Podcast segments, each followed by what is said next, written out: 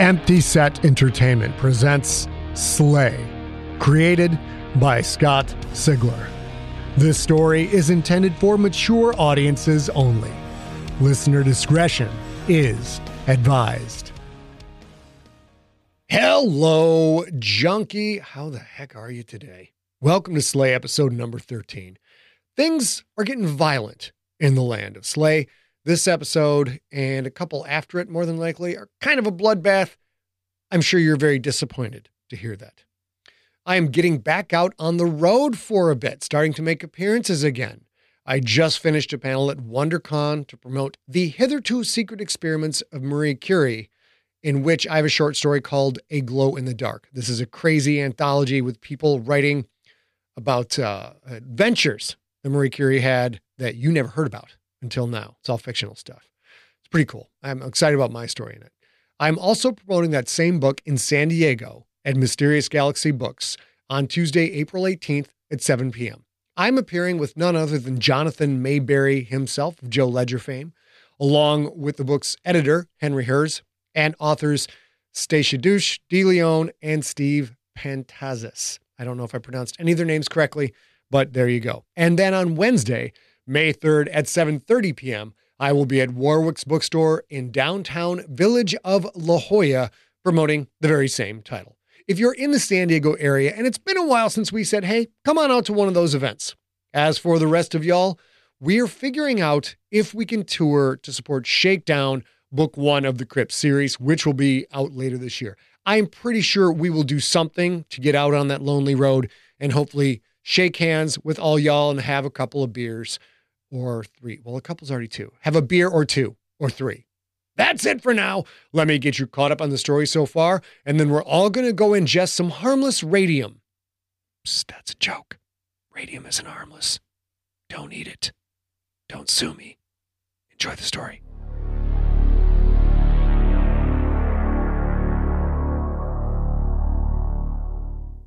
Previously on Slay.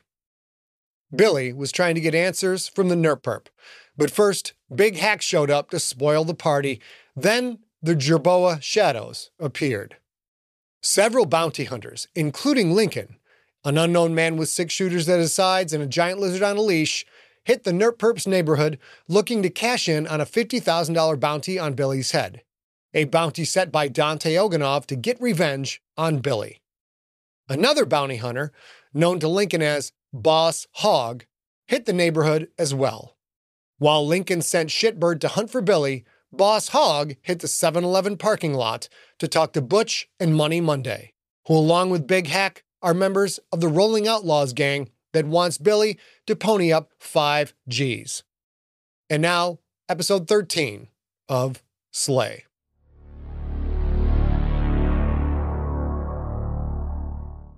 The shadows moaned. The shadows rattled. Lil B, what the fuck is this?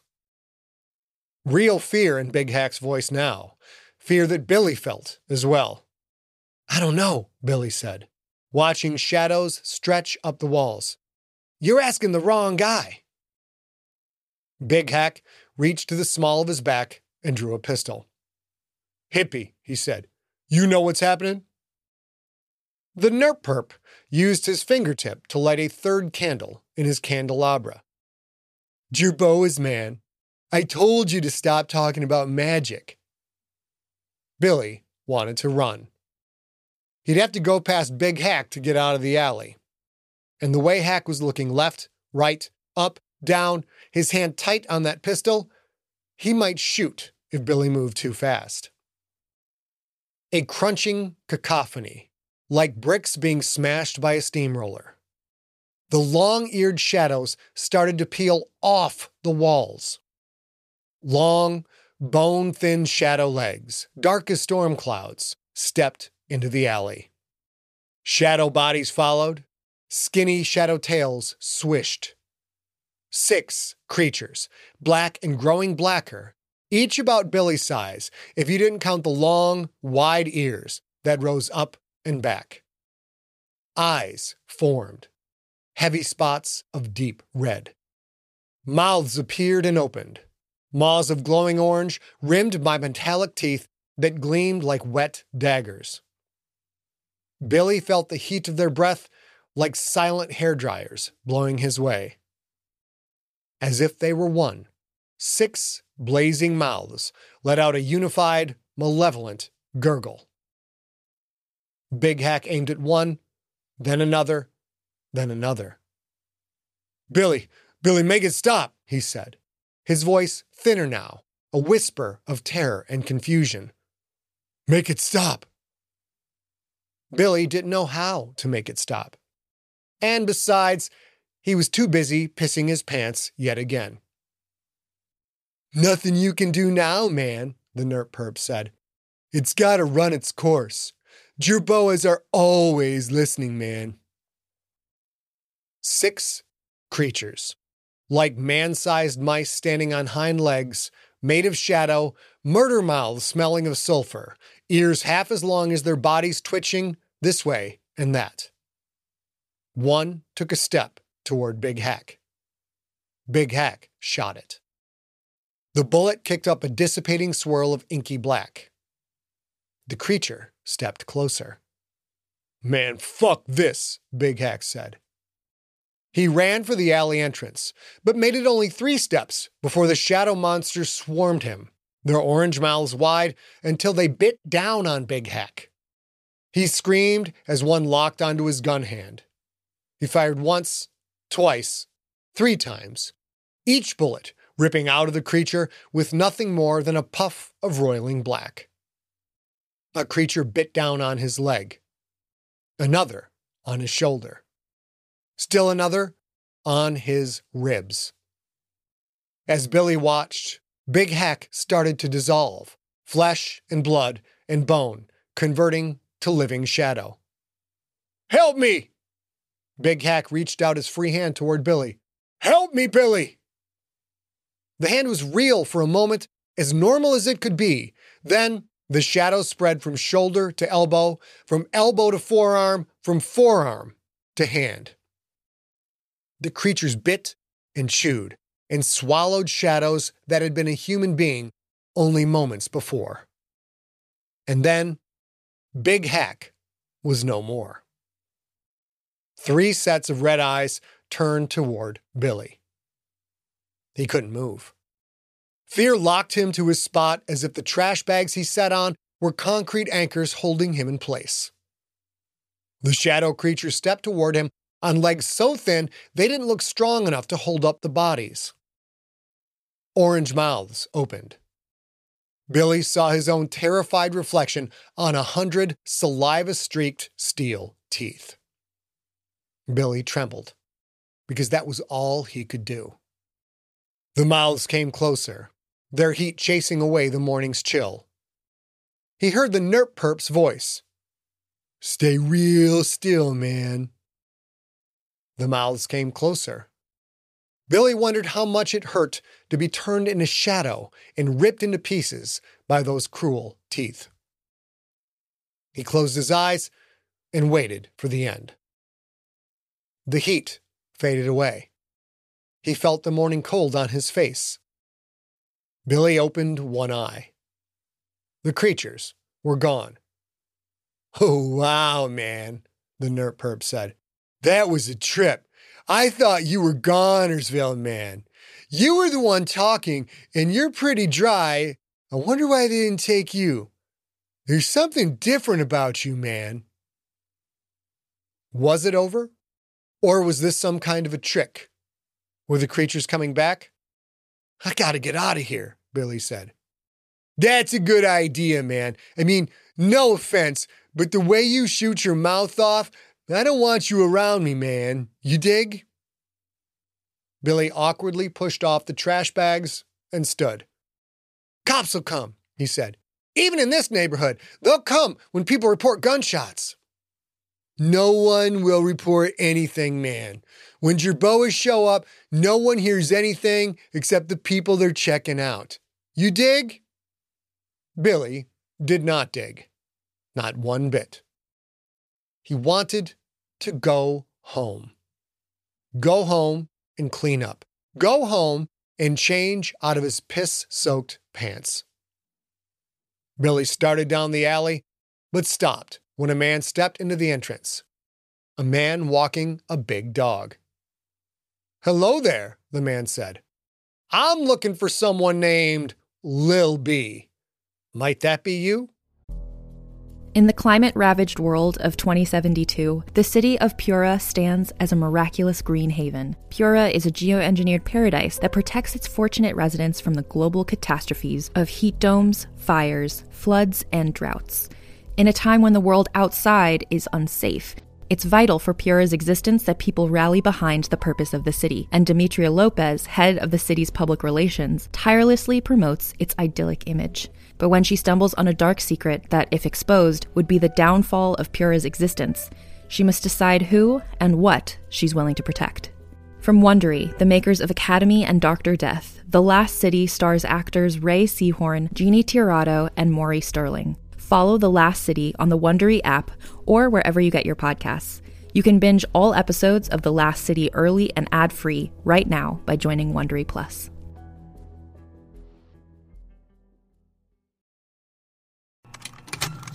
Contained herein are the heresies of Radolf Buntwine, erstwhile monk-turned-traveling medical investigator.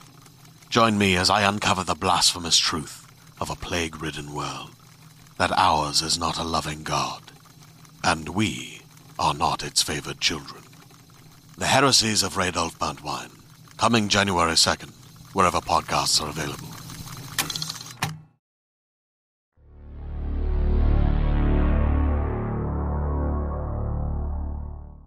"Look at this antebellum pimp motherfucker right here," Money Monday said. "Is that a satin bow tie? He looks like he stepped straight off a plantation." Butch watched the whitest man he'd ever seen walk their way. White suit, white cowboy hat, white boots. Bleach white, like he was a pitchman in a detergent commercial. White face, too. So pale, he looked like he'd hidden away from sunlight his entire life. "Howdy, boys," the man said. I say, I'm looking for a fella might be from these here parts." A deep southern growl to go with the big-ass white truck and the white clothes. The man was like a cartoon character come to life. He also looked like he could handle his business. A big old glass of whole milk, walking around tall and proud in this neighborhood, and he wasn't scared in the least. The man had arrived with two others, a brother and a Latino with a scorpion tattooed on his right cheek. Those two were talking to everyone around, showing a picture of someone on iPads, like cops might, only they weren't cops. "You send your boys out to talk to the riffraff, but you came straight to us," Butch said. "Why us?" The man smiled. Just like everything else about him, his teeth were too white. "Well, you never know who might have info, or what info you might get if you ask around, so you know you gotta be thorough," the man said. "But as soon as I laid eyes on you boys, holding down the fort here in the 7-Eleven parking lot, I knew who ran the show around here." Genuine respect. Not much of it granted, but respect all the same. "The name is Hawg," the man said. "I got a drawing of who I'm looking for." A drawing? The other two had those iPads. That was weird. "Let me see," Butch said, although he already had a hunch who this man might be after. The man slowly, politely opened his white jacket. White satin on the inside to match the vest and the bow tie. A white leather shoulder holster, holding a white handgun. A .45, maybe. The man slowly reached toward it. Money Monday's hand shot to the hilt of his own pistol, jammed into his belt line.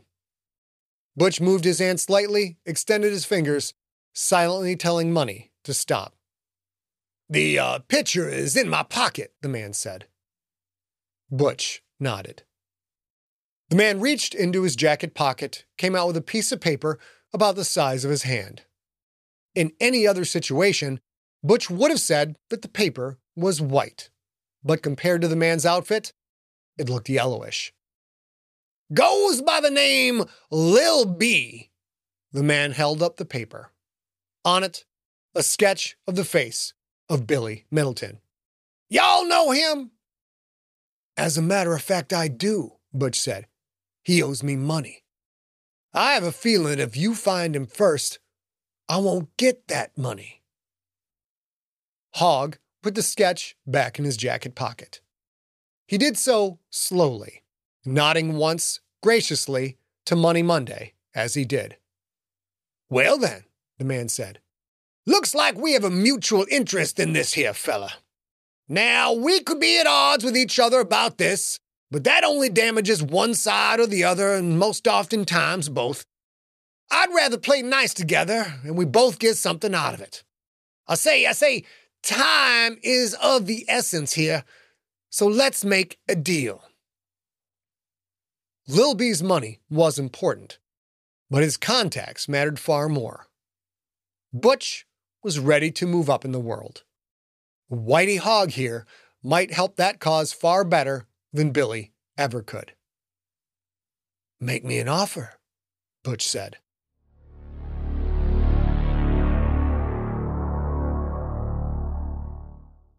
Compared to drug-dealing orcs, tracksuit-wearing ogres, cloak-clad murderers, and big-eared shadow monsters biting people into smoke niblets and gulping them down, a man and his dog, even though it was a big dog, shouldn't seem like that much of a threat.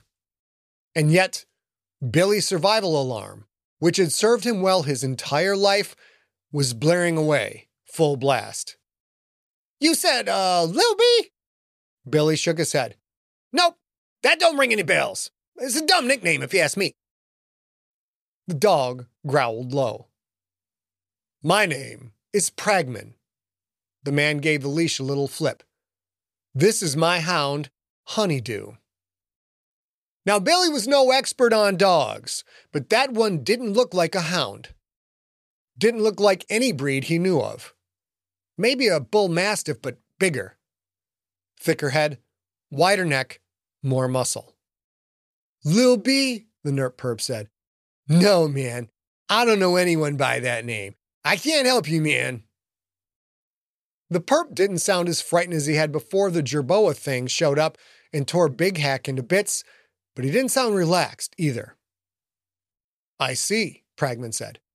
And who are you? I'm the Nurp Perp, man. I don't want no trouble. And just so you know, man, I'm under Callista's protection. Pragman nodded. Understood. You might want to rethink that relationship. I doubt her protection will amount to much pretty soon. He looked at Billy. And who might you be? Al Johnson, Billy said. I know, boring name, right? But it's better than Aloysius, though. That's what my mom named me. It's like she might as well send me to school with a note pinned to my chest that said, whip this nerd's ass. You know what I mean? We moved when I was 10. That's when I told people my name was Al. I still got whooped, though, but not as much, and Honeydew growled again. Louder this time. She doesn't like your face, Pragman said. He reached into a jacket pocket, pulled out a scrap of paper. He glanced at it, then up at Billy. And I don't like your face, either. Billy felt a shiver wash across his skin, a crawling tingle, the same thing he had felt after doing that dab of Nurple. The air around Pragman and the dog seemed to waver like heat off blacktop on a hot summer day. In that wavering haze, Billy saw Pragman had holsters strapped to his thighs, big wooden pistol handles curving out of them. And the dog? It looked like a stubby-snouted, longer-legged, muscle-bound alligator. I'm afraid I need to make this quick. Pragman drew a pistol, hip-aimed it at Billy. It looked like something straight out of a Western movie. There's too much competition around here to waste time. But I'll tell you this, Lil B, Dante Oganov sends his regards. Billy felt his bladder trying to squeeze out more fear pee, but all he had was still spreading across his pants, cold and clammy in the chill morning air. Dante had sent Pragman. This was bad. Maybe even worse than the goddamn shade monsters and their red eyes and their orange mouths and their metal teeth. I got money, Billy said, already knowing it wouldn't do any good, already knowing that he was dead. Pragman's eyes narrowed. How much? Billy tried to speak, but he couldn't, and he couldn't take his eyes off the dark circle that was the end of the pistol barrel. Forget it, Pragman said. Time's up, Lil B. Billy heard the hard flapping of bird wings. Pissed his pants again! Pissed his pants again! A thoom sound, like someone smacking a muted snare drum. In the same instant, a clang of metal on metal. The pistol flew out of Pragman's hand. Billy saw something thin and black spinning through the air away down the alley, saw it clatter on the dirty concrete. It was a short arrow. Leave the other shooter in its holster, a voice called out. Billy knew that voice. He'd heard it in the warehouse, just before Joe got the top of his skull blown open. Pragman dropped the leash. His hand hovered near the hilt of his remaining pistol. The dog gator thing's muscles bunched and twitched. It looked up, head dropping as it tracked something coming down from above. With barely a sound, a gray shape fell onto the alley floor. It was a man wearing a cloak. He stood. It was the psycho who had killed Joe. Wavering, flowing black shade covered his eyes. He held a wicked-looking hatchet in his right hand. Far out, man, the Nurp Perp said. The man in gray twirled the hatchet once, twice. You can release that hound if you want to, he said. And or you can draw that pea shooter. Maybe you'll take me out. If you do, the bounty's yours. But I gotta warn you. If you try me, I will cut you down.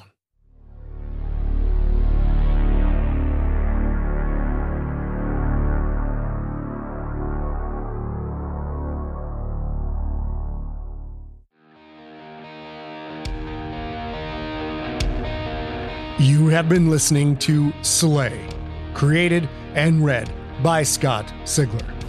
Copyright 2023, Empty Set Entertainment.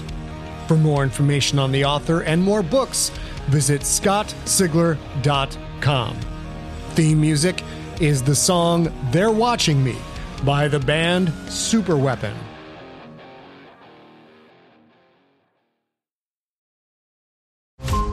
Every 5 minutes, a transplant candidate dies while waiting for a compatible heart, liver, or kidney. Imagine a technology that could provide those life-saving transplant organs for a high price, and imagine what a company would do to monopolize that technology. On a remote island in Lake Superior, a team of geneticists unlocks this holy grail of medicine by reverse engineering the genomes of all mammals, creating an animal with organs perfectly suitable for human transplantation. They envisioned a docile herd animal, but one team member had another, darker vision. This ancestor is anything but docile.